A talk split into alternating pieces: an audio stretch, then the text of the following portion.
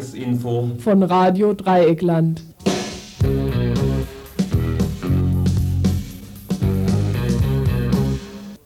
Es ist achtzehn Uhr, Zeit für das Info, vielleicht ist es auch zehn Uhr morgens, wenn ihr das Wiederholungsprogramm erst morgen früh hören wird. Das Info, aktuelle Nachrichten hier auf Radio Dreieckland.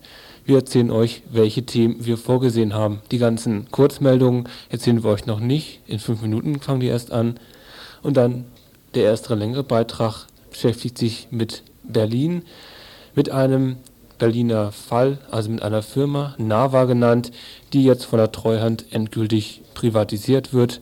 Unter welchen Umständen? Dazu dieser Beitrag. Und dann? Dann geht es um eine Abschiebung, die nicht stattgefunden hat in der letzten Woche, im Gegensatz zu der Abschiebung, die derzeit für zwei Menschen aus Jugoslawien stattfinden soll, aus Könnendringen, die derzeit am Flughafen in Stuttgart sich befinden. Ob diese Abschiebung durchgeführt wird, ist noch nicht völlig klar. Eine Abschiebung, die verhindert wurde, dazu dann der dann folgende Beitrag innerhalb des Infos. Dann geht es weiter zu der geplanten Asylgesetzgebungsänderung, ein Interview mit dem zuständigen Verantwortlichen beim Deutschen Caritasverband.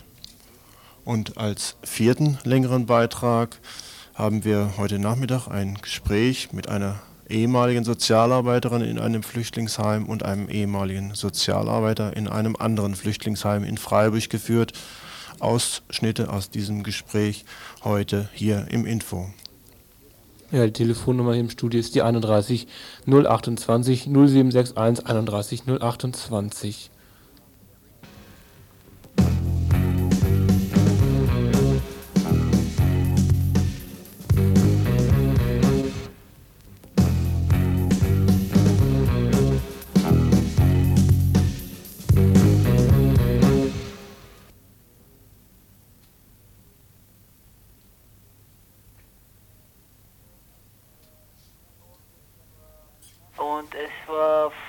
Gestern gab es nachts ein Gefecht zwischen Kontra, vier Kontra-Guerilla-Mitglieder äh, äh, und der Polizeieinheiten. Äh, das war aber ein Aus Versehen, äh, weil sie wussten nicht, dass also die Kontra-Guerilla-Einheiten äh, Leute waren dabei, äh, ein, das Haus von einem zu überfallen. Und äh, also das war sehr dunkel, nachts etwa um ein Uhr.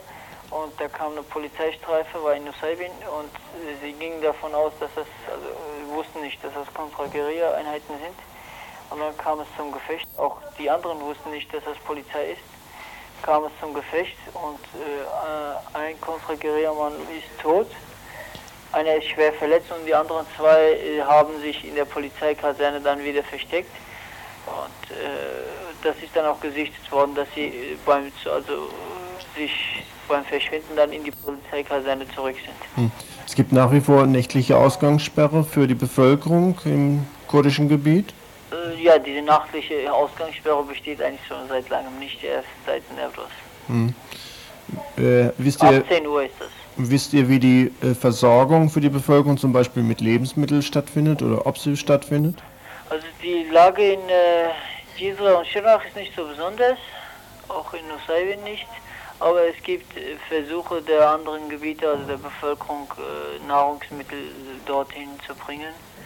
Also die Solidarität der anderen Gebiete mit diesen Städten ist vorhanden. Aber man können, könnte ruhig dazu aufrufen, jetzt zum Beispiel hm. dafür zu spenden.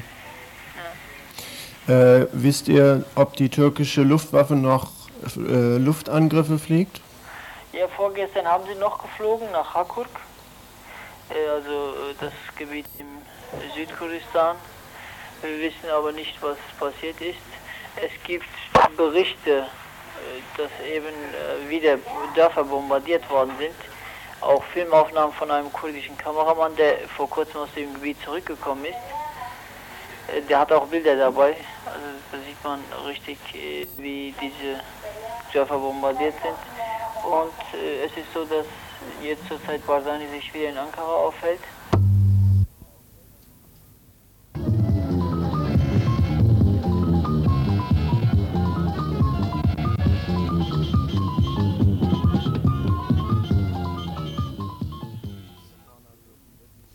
Das waren also die letzten Informationen, die uns heute Nachmittag vom Kölner Kurdistan-Komitee übermittelt worden sind bezüglich der aktuellen Situation im türkischen Bereich Kurdistans.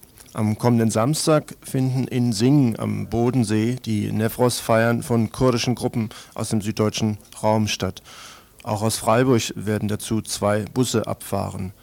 Newroz, das ist der Begriff für kulturelle und nationale und politische Identität kurdischer Menschen, was der Türkei seit Jahren, insbesondere in diesem Jahr, so erhebliche Schwierigkeiten bereitet. Newroz, das ist aber auch der Begriff, der dem deutschen Kriegsminister Stoltenberg hoffentlich noch einige Zeit im Ohr hängen bleibt, weil dies unmittelbar seinen Abgang beeinflusste. All dieses, Newroz, ist für kurdische Menschen ein wichtiger Tag. Hier aus Freiburg fahren die Busse am Samstag um zwölf Uhr dreißig in Freiburg an der Wiesenthalstraße ab oder kurz nach zwölf auf dem Flugplatzgelände von Sankt Christoph. Der Fahrpreis wird etwa fünfzehn D-Mark betragen.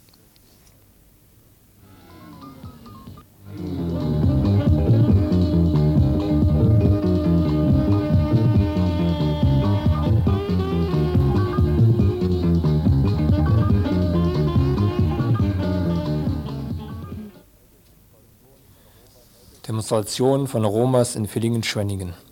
Heute fand in Villingen-Schwenningen aufgrund eines Aufrufs der Roma-Union Baden-Württembergs eine Demonstration statt. Die Kundgebung wandte sich gegen die in den letzten Monaten sich häufenden Abschiebungen von Romas nach Jugoslawien und Rumänien. Allein in den vergangenen Monat wurden zweihundert Roma-Familien aus der B R D ausgewiesen. Circa hundert Leute beteiligten sich an der Demonstration durch die Villinger Innenstadt. Auf einer abschließenden Kundgebung wurde über das Schicksal eines Ausgewiesenen, der inzwischen als Asylantrag-Folgesteller zurückgekehrt ist, berichtet. Am siebenundzwanzigsten zweiten kam ich gegen einundzwanzig Uhr in meine Heimatstadt Skopje an. Dort wurde ich beim Aussteigen aus dem Zug bereits von der örtlichen Polizei erwartet, und zwar mit Tritten und Schlägen in den unteren Genitalbereich. Unter sehr starken Schmerzen wurde ich in einen Bulli gestoßen, in welchem bereits andere ausgewiesene Asylantragsteller waren. Wir wurden zur Haftanstalt von Skopje transportiert, wo wir zu acht die Nacht in einer etwa zwölf Quadratmeter großen Zelle verbrachten. Am darauffolgenden Morgen, am achtundzwanzigsten zweiten zweiundneunzig gegen halb acht, wurde ich buchstäblich an den Haaren aus der Zelle geholt und zum Polizeichef gebracht. Der Polizeichef zwang mich mittels Schlägen meiner beiden Bewacher dazu, ein freiwilliges Eintrittsgesuch in die jugoslawischen Streitkräfte zu unterschreiben. Mit der Begründung, es wäre Zeit, dass auch ich mein Vaterland verteidige. Mein Vaterland, in welchem ich willkürlich verhaftet, diskriminiert, beleidigt und geschlagen werden darf. Nach der Unterzeichnung wurde ich wieder in denselben Bulli wie am Vorabend gestoßen und in Richtung Petrowetz transportiert, wo mir durch sehr viel Glück die Flucht gelang. Soweit der Bericht eines Flüchtlings. Die Romas forderten auch weiterhin auf der Kundgebung, dass sie genauso wie die Kroaten und Slowenen in der B R D als Flüchtlinge anerkannt werden wollen, und traten für ein Bleiberecht für alle Flüchtlinge in der B R D ein.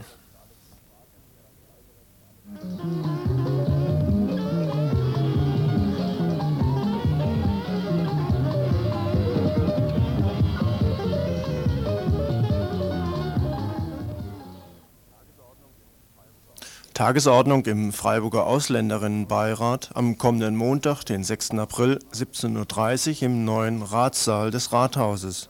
Die Tagesordnung ist wie folgt. Unter anderem Stellungnahme zur neuen geplanten Wohnheimordnung, dies möglicherweise unter Ausschluss der Öffentlichkeit, hört, hört. Stellungnahme zur geplanten Abschiebung von Flüchtlingen aus dem Libanon.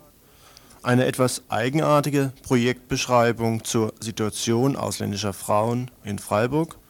Und unter anderem Überlegungen zu einer Veranstaltungsreihe mit dem Titel Kultur und Geschichte der Roma in Osteuropa.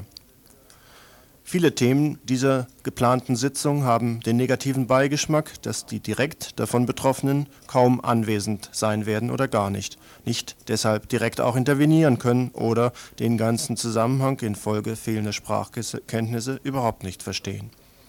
Für Zündstoff wird vermutlich der Punkt Wohnheimordnung sorgen, denn hier wird seitens der Stadt sämtlicher Ratschlag über den Haufen geworfen.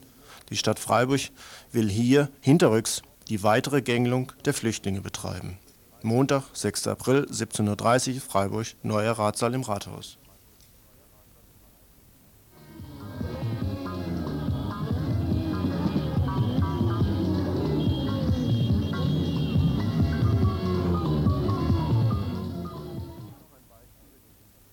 Und noch ein Beispiel, wie die Stadt Freiburg, die Verwaltung der Stadt Freiburg in Freiburger Flüchtlingswohnheimen agiert. Die Verwaltung gibt bekannt. Es ist zukünftig bei Strafe untersagt, die in den Heimen Satellitenempfangsantennen anzubauen oder in den Heimen Satellitenempfangsantennen anzubauen. Dies widerspricht der obdachlosen Wohnheimordnung. Es stellt eine Sachbeschädigung dar und ist als Hausfriedensbruch zu werten. So ähnlich klang es letzte Woche von der zuständigen Stelle im Freiburger Sozialamt. Wenn in Rechnung gestellt wird, dass diese Antennenempfangsgeräte die einzige Möglichkeit sind, für Flüchtlinge Nachrichten in ihrer Sprache empfangen zu können, dann soll hiermit ein Akt politischer Zensur vollzogen werden. Arabische Sprache wird nun einmal nicht im deutschen Fernsehen geboten, Türkisch in der Regel auch nicht und auch sonst ist das deutsche Programm recht dumpf. Was also die Stadt Freiburg hier macht, entspricht erneut so richtig dem Slogan Miteinander leben in der Stadt.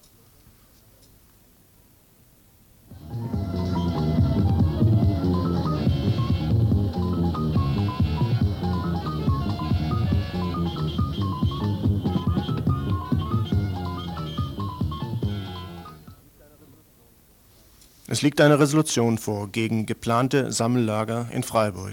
In dieser Resolution, die inzwischen von vielen verschiedenen Gruppen unterschrieben wird, stellen unter anderem das Südbadische Aktionsbündnis gegen Abschiebung, die Bürgerinitiative gegen Ausländerinnenfeindlichkeit, die Gruppe Terre des Femmes fest, dass alles daran zu setzen ist, dass die geplanten Bezirkssammellager ihren Betrieb nicht aufnehmen können.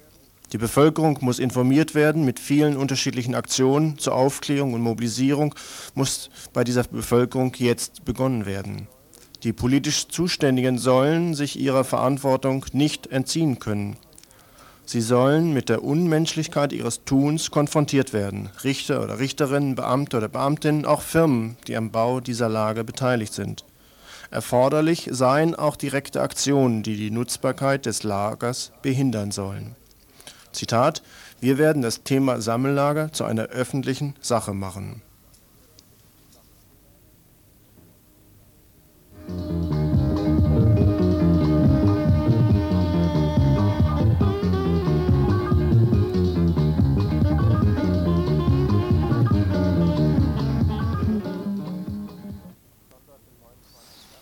Am Sonntag, dem neunundzwanzigsten März, verhaftete die französische Polizei in enger Kooperation mit dem spanischen Geheimdienst insgesamt fünfzehn Personen im französisch besetzten Baskenland Iparralde.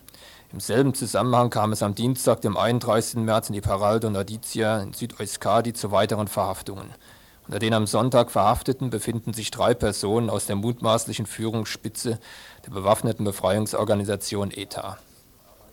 Zu diesen Ereignissen erreichte uns folgender Text von Floren Montreal, einem Mitglied der Nationalleitung von Herri Batasuna und deren offizieller Sprecher. In dieser Erklärung von äh, Floren Montreal heißt es unter anderem: Herri Batasuna hat sich immer für politische Verhandlungen eingesetzt, für eine Lösung auf der Vernunftbasis dieses Konflikts, der so viel Leid erzeugt.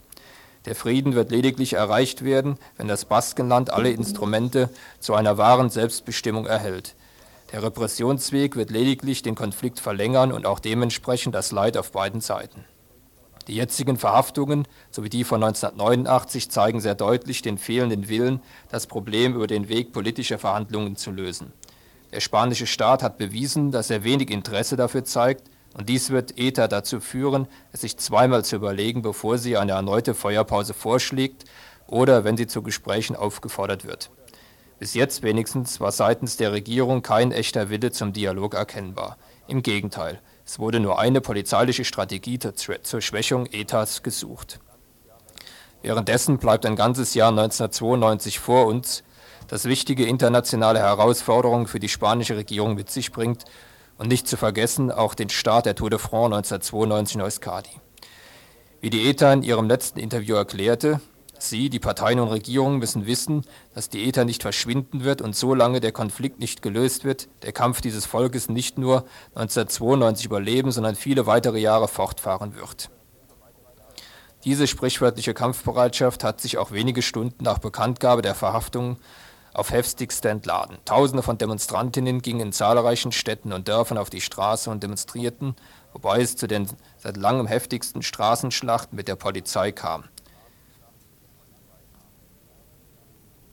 Thank you.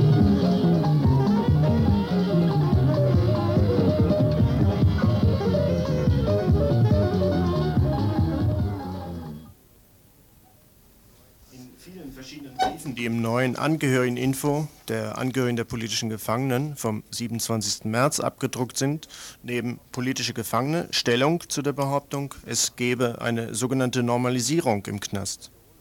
Nach der sogenannten Diskussion um die Freilassung von politischen Gefangenen, die im Januar in den Medien die Runde machte, stellt sich aus der Sicht der Gefangenen vieles ganz anders dar.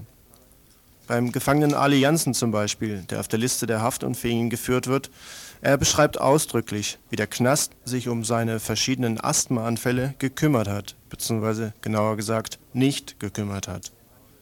Besuchschikanen werden von den Angehörigen geschildert, zum Beispiel kommt der Mann von Adelheid Schulz, die unter Sonderhaftbedingungen im Knast sitzt und dieser Mann, der mit ihr verheiratet ist, nicht als Angehöriger in den Knast. Er erhält, er erhält deshalb auch keine entsprechenden Besuchsbedingungen. All dieses und verschiedene Stellungnahmen von politischen Gefangenen genauer nachzulesen im neuen Angehörigeninfo Nummer neunundachtzig.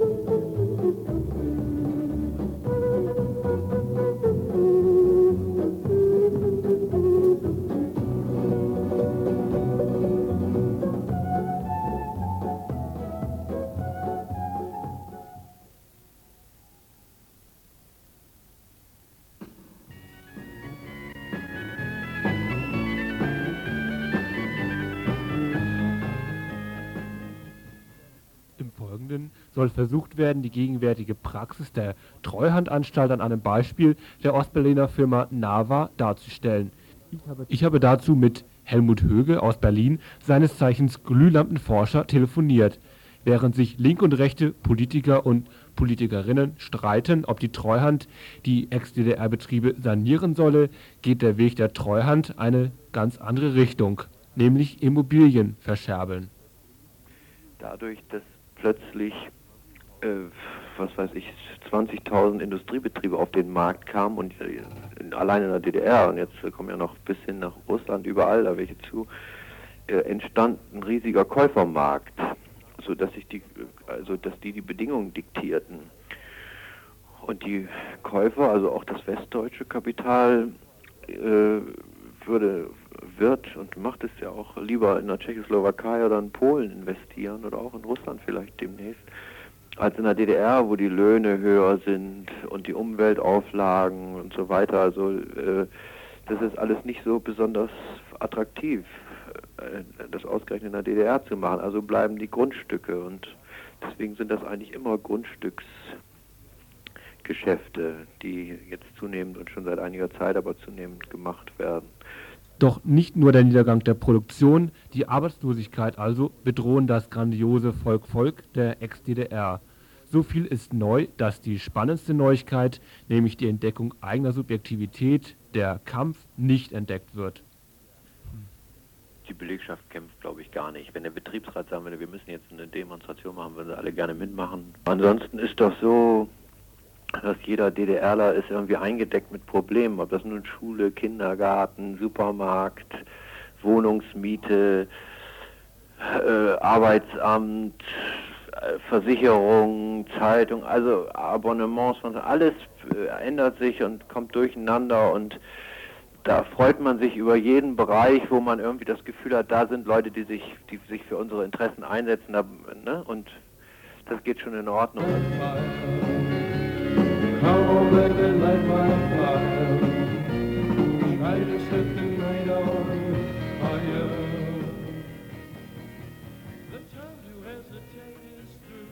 Elektrische Leuchten. Kombinat Narva, Rosa Luxemburg, Berlin. Herstellung von elektrischen Lichtquellen, Glühlampen, Entladungslampen, Halogenglühlampen, Kondensatorlampen, Einzelteilen und Baugruppen für elektrische Lichtquellen. So das Handbuch für D D R-Betriebe. Narva war auch Arbeitsplatz für viertausend mehrheitlich Arbeiterinnen. Und? Narva war der größte äh, Lampenproduzent der D D R, also ein Monopolbetrieb vergleichbar mit Osram, und es war auch vor der äh, vor fünfundvierzig war es auch ein Osram-Betrieb äh, gewesen. Und äh, das ist dann ja in die Verwaltung der Treuhandanstalt geraten nach der Wende und musste privatisiert werden. Dieser große Betrieb, der fast in Stadtmitte liegt und sehr markant ist, weil er sehr hoher, großer, alter Industriebau ist, der auch unter Denkmalschutz jetzt steht. Narva zum Industriedenkmal machen. Dieser Prozess begann auch mit Hilfe westdeutscher Firmen, allen voran der Firma Osram.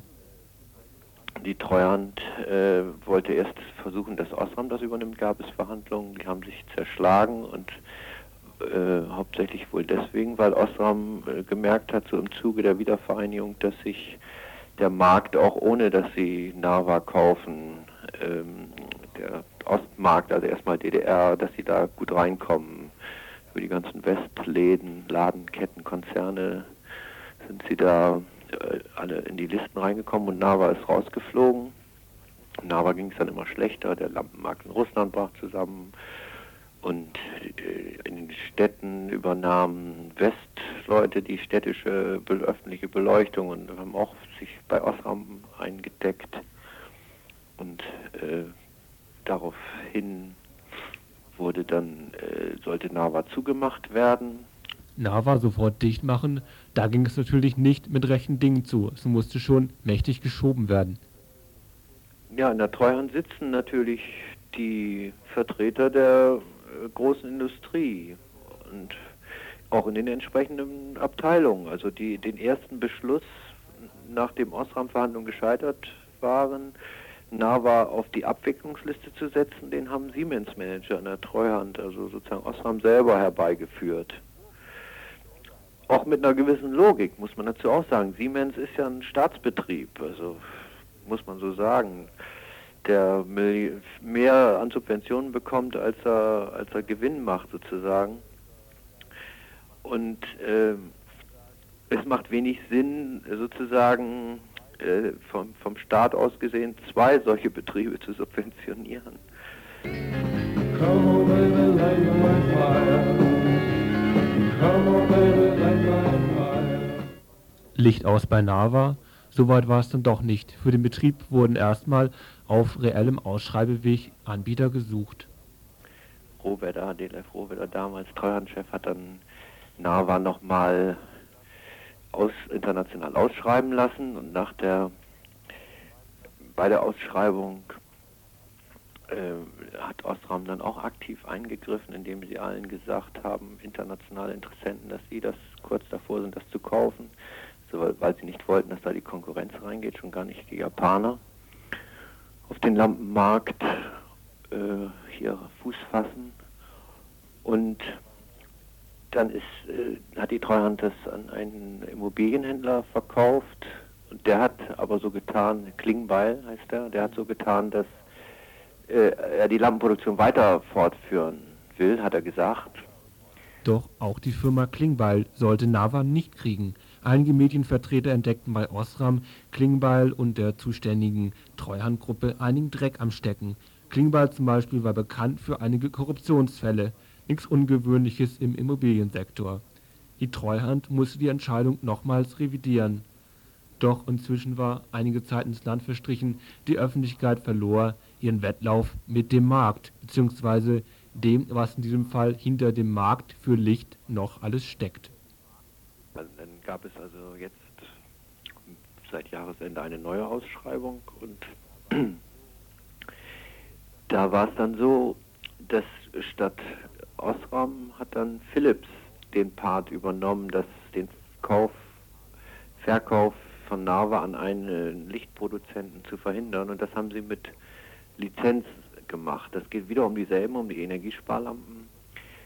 Äh, Dazu muss man wissen, dass Osram und Philips zusammen mit anderen großen Westkonzernen, General Electric et cetera, in einem Glühbirnen, in einem Elektrokartell sind. Das nennt sich International Electrical Association und die haben einen Patentpool. Also Osram hat da gar nicht die Patente, sondern die äh, tauschen sich die Patente untereinander aus und haben dann so interne Verrechnungseinheiten, wie sie das machen und äh, sprechen, machen Marktabsprachen, Preisabsprachen et cetera et cetera für alle Bereiche, also eben auch für Lampen. Dann Philips mit seiner Lizenz, mit seinen Lizenzen für Energiesparlampen, für die Herstellung von Energiesparlampen, das geschafft, dass alle industriellen Investoren abgesprungen sind. Da blieb der, blieb der Treuhand nichts anderes übrig, als es einem äh, Immobilienhändler in, in München diesmal zu geben, den Narva. Das Narva-Werk, immerhin eine Immobilie mit dem Wert von mindestens zweihundertfünfzig Millionen D-Mark, fiel also an den Münchner Immobilienhändler Hertel. Dieser garantierte für drei Jahre den Erhalt der verbliebenen tausendachtzig Arbeitsplätze, wenn auch nicht in der Lichtproduktion. Hertel plant auf dem Gelände sowas wie einen Gewerbepark, vielleicht auch eine kleine Lichtproduktion mit allerdings höchstens hundert bis zweihundert Arbeitsplätzen. Der Betriebsrat von Narva stimmte zu unter dem Motto Arbeitsplätze retten. Die Märkte für Lichtproduktion sind inzwischen dicht.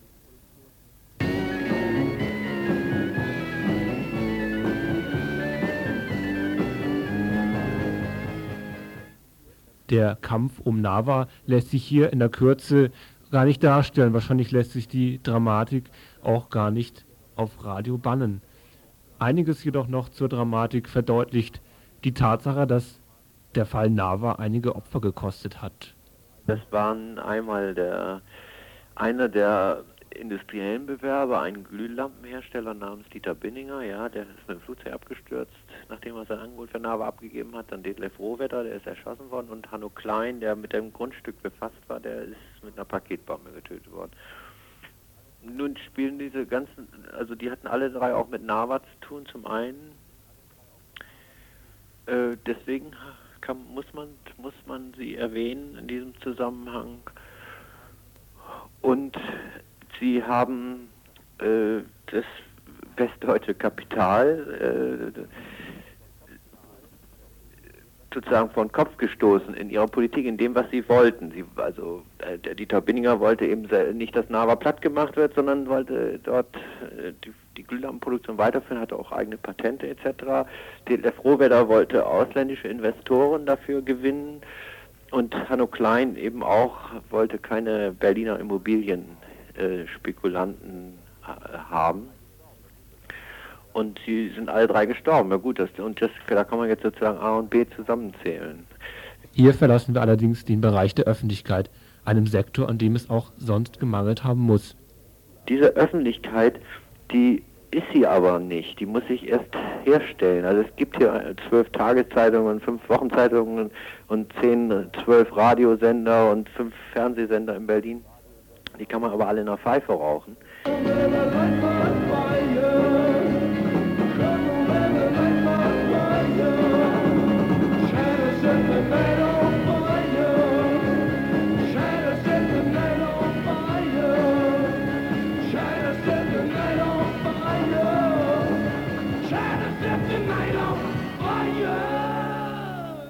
Der letzte knipst das Licht aus. So ein Witz zu D D R-Zeiten. Jetzt ist endgültig Schluss mit Lichtproduktion.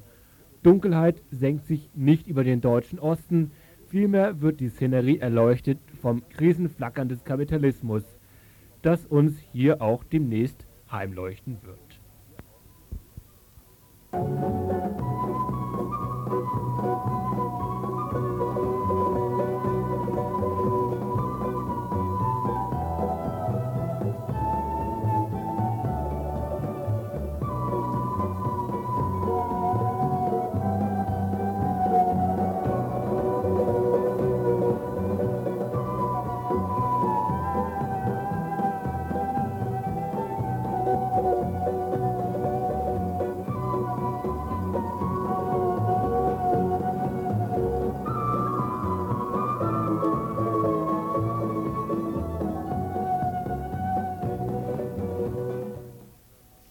Heute Morgen um zwölf Uhr dreißig stand in Köndring, im Umfeld also von Freiburg, die Polizei bei einer Frau und ihrem vierjährigen Kind aus Jugoslawien vor der Tür. Haben sie mitgenommen. Um neunzehn Uhr soll ab Stuttgart das Flugzeug nach Serbien abgehen. Im Moment soll noch versucht werden, eine einstweilige Anordnung gegen diese Abschiebung zu erwirken, was heute um achtzehn Uhr dreißig der Stand ist, konnten wir leider nicht mehr in Erfahrung bringen. Zuständig wäre das Verwaltungsgericht in Freiburg. Es bliebe nur noch eine halbe Stunde Zeit. Wo eine Abschiebung nicht funktioniert hat, das nun aus dem folgenden Beitrag. Ich wurde am Vormittag direkt aus der Praxis von dem äh, Familienoberhaupt äh, abgeholt. Er war aufgeregt, ganz blass und erzählte davon, dass seine Frau einen Herzanfall habe. Als ich dann dort ankam, äh, sah ich also eine ganze Menge Polizisten. Es waren circa fünf, eine Frau dabei. Und seine zweiundsechzigjährige Frau lag also mit Herzbeschwerden und einem extrem hohen Blutdruck äh, auf dem Bett. Ich musste sie dann mit dem Notfallarztwagen direkt in die Klinik transportieren lassen. Erst dann habe ich begriffen, was da eigentlich passiert war. Die Familie war also völlig überraschend und ohne Voransage, wenn man so will, überfallen worden. Man hat äh, das ganze äh, Hab und Gut, was eben transportierfähig war, in Taschen gepackt. Und anlässlich dieser sehr überraschenden Maßnahme hat wohl die Frau diesen Herzanfall bekommen. Ich habe dann mit den Beamten, die alle selber erschrocken waren über das, was sie da ausgelöst haben, auch kurz diskutiert. Später kam der Pfarrer des Ortes hinzu und auch der Bürgermeister. Und letztlich ging es darauf hinaus, dass man mich fragte, ob die Familie denn transportfähig sei, was ich dann durch einen Attest äh, verneint habe. Und dadurch konnte die Aktion zunächst mal abgebrochen werden. Tatort Buchenbach bei Freiburg, Donnerstag, den sechsundzwanzigsten März. Geschildert vom Internisten Doktor Kersten. Der Asylantrag dieser Familie war abgelehnt worden, die Klage gegen die Abschiebung ebenfalls. Allerdings bezog das Gericht sich auf die Schilderung der Situation in Jugoslawien im Mai neunzehnhunderteinundneunzig. Nun, nachdem die Situation in Jugoslawien sich seit dem Mai neunzehnhunderteinundneunzig erheblich verändert hat, so ist jedenfalls die Auffassung von Rechtsanwalt Thun aus Freiburg, hätte neu geprüft werden müssen. In diesem Zusammenhang hatte mir das Regierungspräsidium Karlsruhe, die zentrale Abschiebebehörde, mit Schreiben vom dreiundzwanzigsten dritten zweiundneunzig, mir zugestellt am fünfundzwanzigsten dritten mitgeteilt, dass Abschiebemaßnahmen zurzeit nicht erfolgen, bis das über den Asylfolgeantrag von der Stadt Karlsruhe entschieden ist. Einen Tag später sollte die Abschiebung durchgeführt werden. Wir haben gleichzeitig am sechsundzwanzigsten dritten, auch als die Abschiebung stattfinden sollte, die Ablehnungen der Asylfolgeanträge von der Stadt Karlsruhe zugestellt bekommen mit der Post, woraus sich Folgendes ergibt. Entweder hat die zentrale Abschiebestelle schon Bescheid gewusst, dass die Anträge abgelehnt sind und mir eine falsche Information per Post übersandt, dass sie nämlich nicht abgeschoben würden zurzeit, oder die zentrale Abschiebestelle wusste noch nicht von der Ablehnung der Stadt Karlsruhe und hat insoweit dann gegen das Recht verstoßen, als dass sie eine Abschiebung nicht vorbereiten durfte, wenn über einen Asylfolgeantrag noch gar nicht entschieden worden ist. Ich habe wegen diesem Sachverhalt jetzt angekündigt eine Dienstaufsichtsbeschwerde beim Regierungspräsidium Karlsruhe gegen dieses Vorgehen. Mit vielerlei Tricks wird hier also offenbar versucht, Abschiebungen einfach durchzuführen. Egal wie die Rechtslage aussieht, egal wie die menschliche Lage aussieht.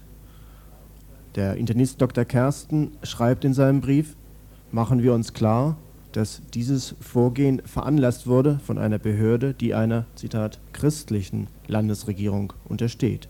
Doktor Kersten weiter im Telefongespräch. Das Vorgehen, was ich der Landesregierung indirekt, die letztlich dafür verantwortlich ist, äh, eben anlasste, das ist für mich dieses überfallartige, nicht vorbereitete und einfach ja, Menschen überrumpelnde äh, Vorgehen. Und ich muss ja daran erinnern, dass ein junger Mann in Titisee äh, Neustadt einen Leserbrief geschrieben hatte, dann auch hier verurteilt worden war. Und zwar hatte er da den Begriff Gestapo-Methode verwandt. Und diese Verurteilung wurde erst letzte Woche vom Bundesverfassungsgericht aufgehoben. Ja, das ist also meiner Ansicht nach doch sehr ausdrucksreich. Diese Überrumpelungskommandos, die finde ich absolut unmenschlich. Unterstützung für Aktionen gegen diese Abschiebung hat es in der Gemeinde Buchenbach aber auch gegeben. Sehr, sehr viele Menschen, und wir haben jetzt schon eine Riesenzahl an Unterschriften bekommen, sind sehr entsetzt und bestürzt über diese Art des Vorgehens. Man wünscht sich doch, dass da auf humane Weise etwas geregelt wird, selbst dann, wenn man der Meinung ist, diese Leute sollten in ihr Heimatland zurückgehen. Und gerade auch so die Christen hier innerhalb der Gemeinde haben sich da sehr unterstützend geäußert. Was den Bürgermeister anbelangt, weiß ich, dass er sich schon zuvor für die Familie eingesetzt hat, äh, hat wohl auch von Seiten des Arbeitgebers, des jüngeren Herrn Mismedowitsch, ein unterstützendes Schreiben an die Behörde nach Karlsruhe äh, senden lassen. Also er bemüht sich darum, äh, für die Familie hier was zu tun. Also ich wundere mich doch sehr und ich bin darüber natürlich auch sehr erfreut, dass also auch sogenannte konservative äh, Menschen über dieses Vorgehen sehr entsetzt sind. Entsetzt über die Praxis, entsetzt über die Abschiebungsrealität. Wie soll es nun weitergehen? Die Beurteilung der Situation der albanischen Minderheit in Mazedonien soll nun erneut vom Gericht vorgenommen werden. Rechtsanwalt Thun will feststellen lassen, ob die aktuelle Situation im Süden Jugoslawien ein Abschiebehindernis darstellt oder nicht. Ich bin der Meinung, es stellt ein Abschiebehindernis dar, weil der Bürgerkrieg nicht beendet ist bislang, weil die Familie zu der albanischen Minderheit im Süden Jugoslawien gehört, die vor allen Dingen erhebliche Repressionen durch die serbische Mehrheit zu erdulden und ertragen hat und weil der junge Herr Mehmedowitsch in Gefahr ist, als junger Mann im wehrpflichtfähigen Alter gleich nach Ankunft zwangsrekrutiert und an die Kriegsfront geschickt zu werden. Das sind die Gründe, warum eine Abschiebung nach unseren Grundgesetzbestimmungen und auch nach der Europäischen Menschenrechtskonvention zurzeit nicht in Frage kommen darf.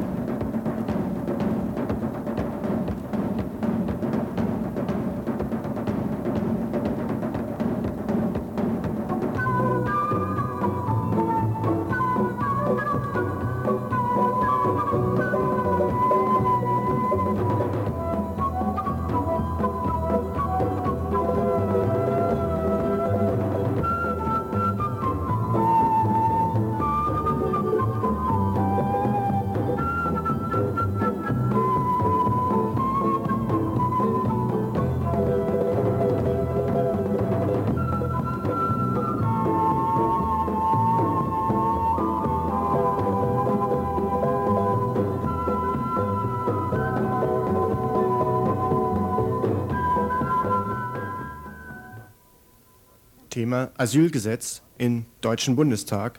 Geplant ist, dass am ersten Juli neunzehnhundertzweiundneunzig ein neues Asylverfahrensgesetz dort umgesetzt wird, in die Praxis eingeführt wird. Am achtzehnten März waren Anhörungstermine in Bonn vom Innenausschuss, der dieses Gesetz derzeit berät.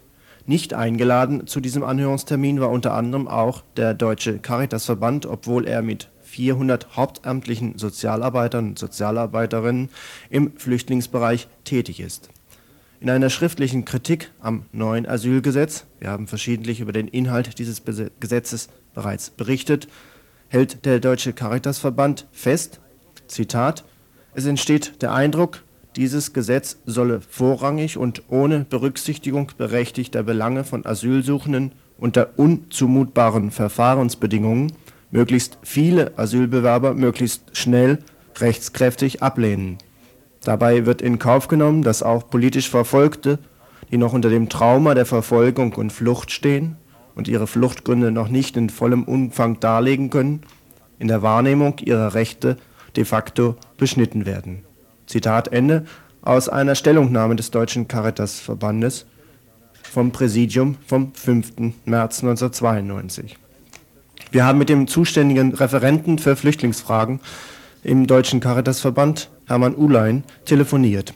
Wir haben ihn unter anderem auch gefragt, ob das neue Gesetz nicht eigentlich nur eine Übergangsregelung für die endgültige Abschaffung des im Grundgesetz verankerten Asyls bzw. Artikel sechzehn, jeder Mensch hat Recht, einen Asylantrag zu stellen, ist. Dieses neue Gesetz also nur die Übergangsregelung für die Abschaffung von Artikel sechzehn. Seine Antwort?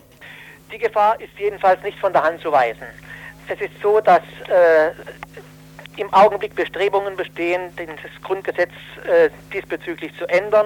Und ich habe hier vor mir liegen eine Mitteilung von äh, dem Vorsitzenden der C D U C S U Bundestagsfraktion, Wolfgang Schäuble, vom dreißigsten ersten Er schreibt hier, die Abkommen von Schengen und Dublin müssen durch entsprechende Vereinbarungen mit den übrigen Nachbarstaaten ergänzt werden. Mit der Schweiz, Österreich und Polen bestehende Vereinbarungen müssen erweitert werden und mit der C S F R muss ein entsprechendes Abkommen noch abgeschlossen werden.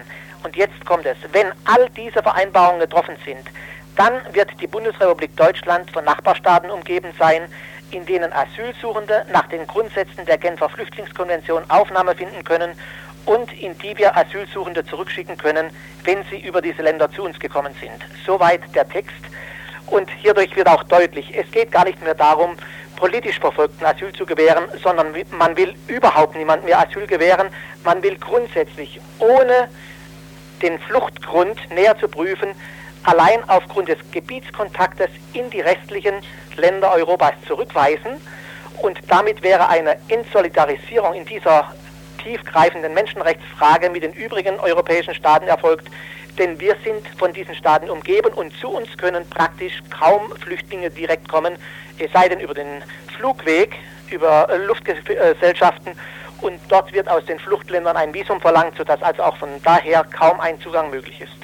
Weiteres Zitat aus der Stellungnahme des Deutschen Caritasverbandes. Besonders bedenklich scheint uns in diesem Zusammenhang, dem neuen Asylgesetz, auch die geplante Unterbringung in großen Aufnahmeeinrichtungen mit Internierungscharakter sowie weitere Vorkehrungen, die eine angemessene rechtliche und soziale Beratung und Betreuung zu verhindern drohen. Auf die Frage, ob dieser Begriff Internierung nicht doch historisch besetzt ist und hier übertrieben ist, antwortet Hermann Uhlein vom Deutschen Caritasverband. Zunächst einmal ist das ein neutraler Begriff. Wir sind im Prinzip auch nicht grundsätzlich gegen eine Unterbringung in Sammelunterkünften, wenn das von der Sache her notwendig ist. Aber hier wird ja etwas ganz anderes gewollt. Es soll ja im Grunde ein Abschreckungscharakter stattfinden und das in einer Größenordnung, die wir von der Größe her nicht akzeptieren können, weil dadurch erstens Spannungen vorprogrammiert sind innerhalb des Hauses, zweitens eine Differenzierung zwischen den ethnischen Gruppen bei dem schnellen Durchlauf eigentlich kaum noch möglich ist, eine Unterbringung nach Geschlechtern getrennt sehr schwierig sein wird, weil Kasernen in der Regel nicht für verschiedene Geschlechter eingerichtet sind, und zum letzten und ich denke auch einen sehr wichtigen Punkt, dass nämlich durch solche Lager die Bevölkerung im Umkreis dieser Lager ja damit konfrontiert wird mit einer großen Anzahl von Menschen, auf die sie in der Regel nicht vorbereitet sind und das zu sozialen Spannungen führen kann. Von daher denken Sie, der Charakter oder der Begriff Internierung ist gerechtfertigt? Denke ich, ja. Wie weit werden Sie mit Ihrer Kritik noch gehen oder ist das Ihre Stellungnahme schon der äußerste Punkt der Kritik? Im derzeitigen Gesetzgebungsverfahren können wir nicht mehr machen, als nochmal unseren Standpunkt darlegen. Wir werden natürlich, wenn die Diskussion im Bereich der Grundgesetzänderung kommt, nochmals äh, uns äh, deutlich zu Wort melden und das, was ich eben gesagt habe, auch äh, in der Öffentlichkeit deutlich machen, dass es darum geht, dass die Grenzen für politisch Verfolgte und für an Leib und Leben und Freiheit gefährdeten Menschen in der Bundesrepublik grundsätzlich offen bleiben muss, müssen.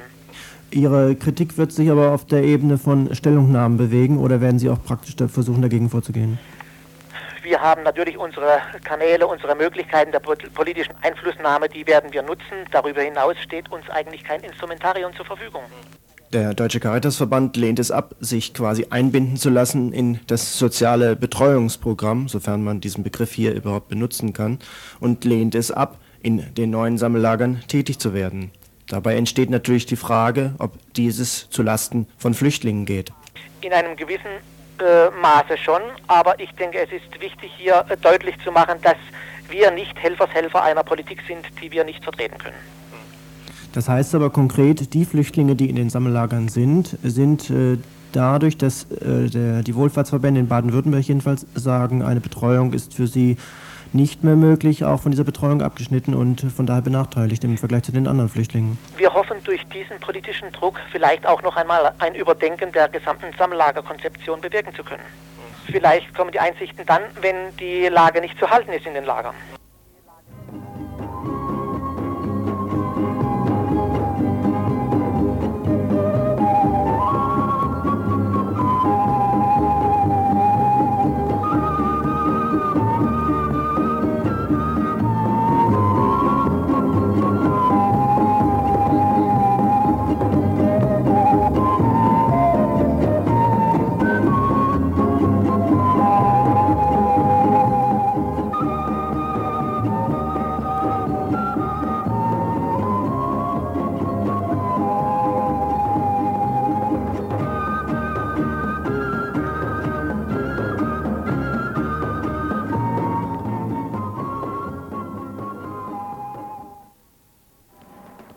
folgende Gespräch ist nur ein Ausschnitt, ein Gespräch mit einer Sozialarbeiterin und einem Sozialarbeiter, die in Freiburg in Flüchtlingswohnheimen gearbeitet haben.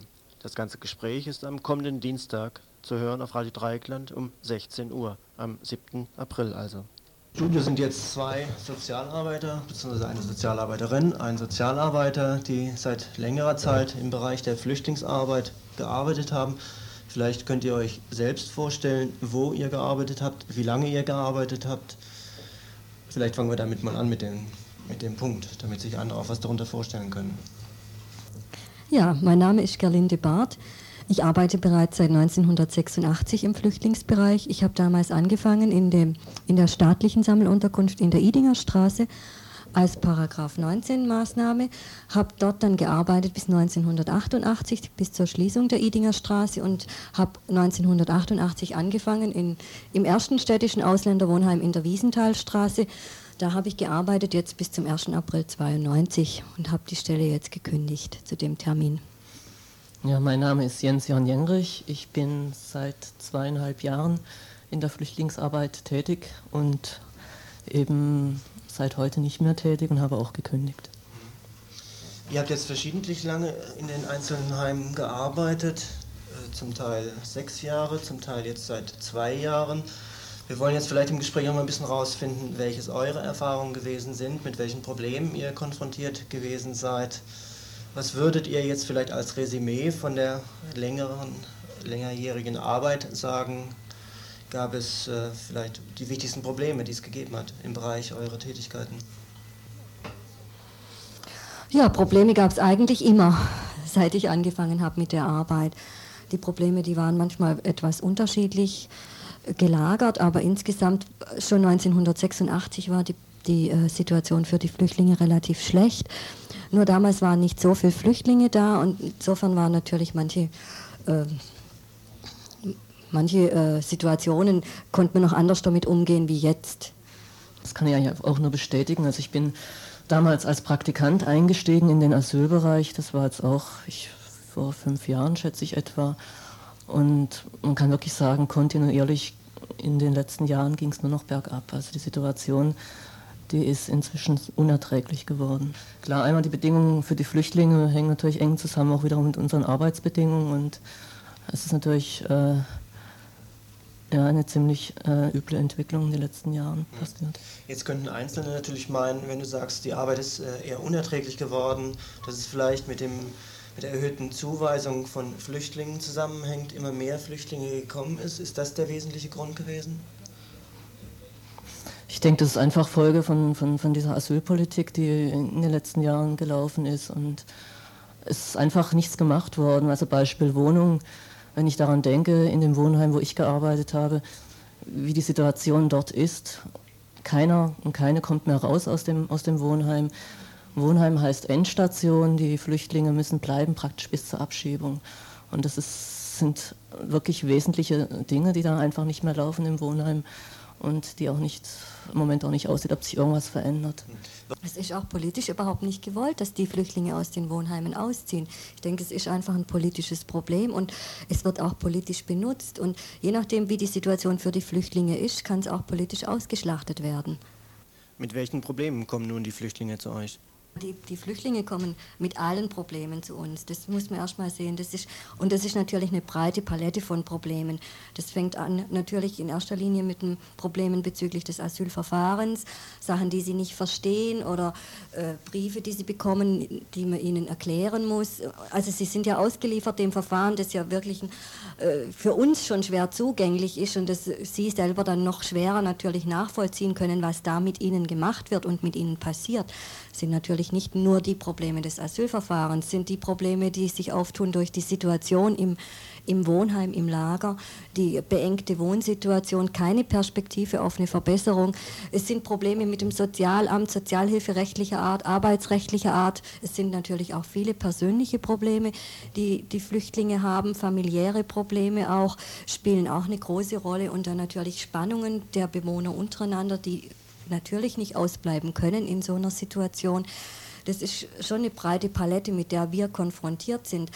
Aber ich denke, Ausgangs, äh, Situation ist einfach die wahnsinnige Perspektivlosigkeit für die Flüchtlinge und die Probleme oder sehr viele Probleme resultieren natürlich aus dieser Perspektivlosigkeit, die die Flüchtlinge auch selber eigentlich sehr wenig beeinflussen können, egal wie aktiv sie sind oder wie sie mit der Situation versuchen klarzukommen, sie haben doch wenig Einfluss darauf, ihre Situation selber verbessern zu können. Ja, und ich denke auch, dass nicht nur die Flüchtlinge die Situation oder ihre Perspektive nicht weitreichend verändern können, sondern dass eben auch wir immer wieder vor der Situation standen, zu sagen, also wir verstehen euch sehr gut und ihr habt auch recht, aber wir können euch da auch nicht weiterhelfen. Es war dann so, dass wir eigentlich nur noch Transporteure waren von der schlechten Situation und versucht haben, die Situation den Flüchtlingen äh, verständlich zu machen. Andere Sachen konnte mir überhaupt nicht mehr machen. Und für mich ist es dann natürlich auch eine Frage, was hat Sozialarbeit dann noch für eine Funktion und wie lange macht Sozialarbeit dieses Spiel auch mit? Die Bedingungen verschlechtern sich ständig, aber immer noch gibt es Sozialarbeiter, die bereit sind, diese schlechten Bedingungen dann den Flüchtlingen nahezubringen. Was, was wir machen konnten, war eigentlich nur, das, dass die Flüchtlinge wenigstens Ansprechpartner hatten. Sie konnte mit uns über ihre Probleme reden, aber natürlich ist es im Grunde genommen Frust für alle Beteiligten, wenn man nur die Probleme bereden kann, aber im Endeffekt keine Lösungen finden kann.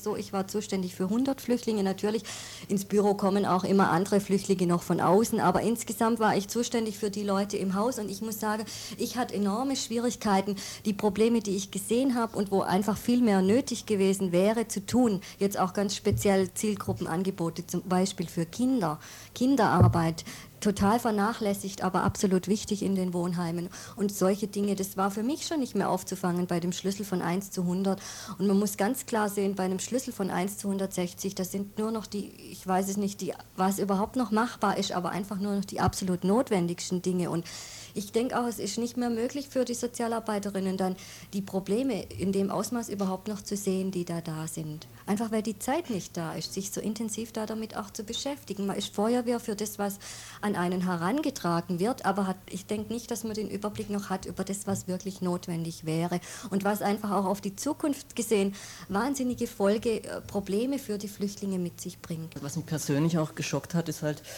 wie sich die städtischen Sozialarbeiter, Sozialarbeiterinnen verhalten haben, die eben in Verbindung mit ihrer neuen Konzeption der Meinung sind, dass sie eben dies alles, was in der Konzeption äh, drinsteht, alles durchführen können, dass es eigentlich eher eine, eine gegenteilige Entwicklung im Moment gerade hat, dass eben wohl immer noch äh, Sozialarbeiter und Sozialarbeiterinnen bereit sind, unter noch schlechteren Bedingungen im Flüchtlingsbereich zu arbeiten.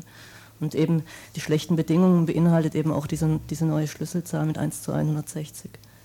Ein weiteres Problem, was sich bei der Arbeit stellte, das schiere Ding der Unmöglichkeit, den Flüchtlingen die deutsche Bürokratie zu erklären, wie und was alles läuft. Wie ist die Reaktion der Flüchtlinge darauf gewesen? Die Reaktion der Flüchtlinge war zum großen Teil natürlich Hilflosigkeit. Die Flüchtlinge wissen ja auch überhaupt nicht mehr, an wen können sie sich wenden, damit ihre Situation sich verbessert. Und mit der Zeit eben immer mehr resignativer oder depressiv, dass die Leute dann mit der Zeit einfach auch kein, keine Kraft mehr haben, auch zu kämpfen oder auch ihre Situation zu verändern. Und ich denke, da, der Druck, der von oben kommt, der bleibt irgendwo unten hängen. Ich habe die Erfahrung dann doch oft gemacht, dass ich gemerkt habe, der Druck bleibt unten hängen. Die Flüchtlinge wissen nicht, wohin mit dem Druck, der wirkt sich dann gegenseitig aus oder in den Familien, bei den Kindern. Das ist natürlich dann auch der Konflikt wieder, denke ich. Da sitzt man dann in dem Büro, die Leute kommen mit ihrer Verzweiflung, mit ihren Problemen, teilen das mit und man redet zumindest mit ihnen. Das ist so das, was man machen kann. Aber darüber hinaus gibt es einfach überhaupt keine Angebote mehr von uns dann. Also Entscheidungen bezüglich der Wohnheime konnte mir eigentlich überhaupt keine treffen. Wir hatten mal mehr, mal weniger Mitspracherecht bei der Belegung. Aber das war dann schon viel.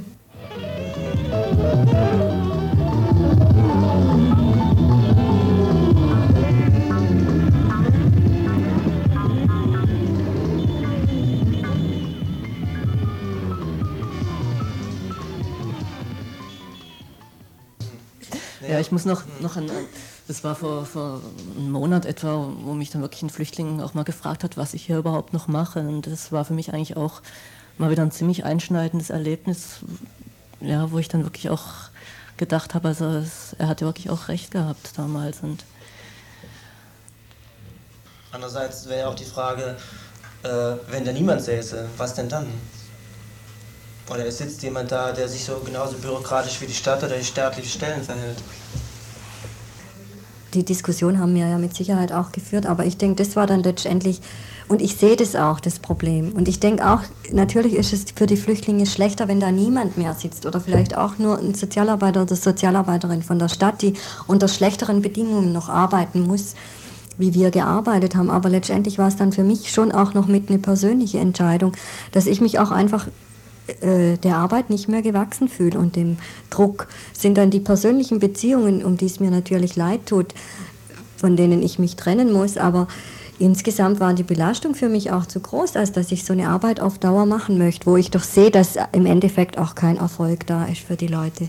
Noch ein anderer Punkt, jetzt in der Wiesenthalstraße oder in der Hochmeisterstraße wird es jemand abgeschoben. Was heißt das denn für euch? War eigentlich für mich immer so einer der größten Horrorvorstellungen, in, also während der ganzen Zeit. Die Vorstellung, es wird jemand abgeschoben.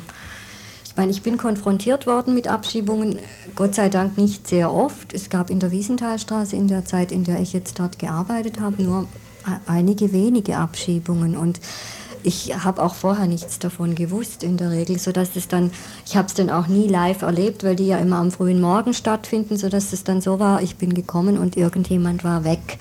Das ist aber ganz konkret nur, glaube ich, zweimal passiert in der ganzen Zeit, in der ich jetzt da gearbeitet habe. Und das war dann natürlich, wenn, wenn mich das dann überrascht hat, habe ich mich natürlich erkundigt, wie war überhaupt, in der Regel kenne ich mich aus in den, kannte ich mich aus in den Asylverfahren, ich wusste immer den aktuellen Stand bei den einzelnen Leuten, sodass schon sehr viele Diskussionen mit den Leuten stattgefunden haben, wenn sie von Abschiebung bedroht waren, sodass ich auch wusste, wie verhalten die sich, sind, sind die vielleicht nicht da, gehen die woanders hin oder gehen sie freiwillig vorher, es gibt ja dann so unterschiedliche Möglichkeiten, sodass mir auf jeden Fall wichtig war, dass niemand von seiner eigenen Abschiebung überrascht wird. Das war für mich schon ein wichtiger Punkt. Und so habe ich es eigentlich drum eben nur in einem Fall erlebt, wo ich selber auch total überrascht war und derjenige auch überrascht war, aber das war, da gab es einige Unklarheiten im Verfahrensstand, und der war dann auch einfach weg, also konnte man dann nichts mehr machen. Weil das Verfahren war rechtskräftig abgeschlossen und ich wusste das nicht, und er hat's mir auch, er selber hat nicht gewusst, dass es so war, er hat es einfach nicht verstanden gehabt.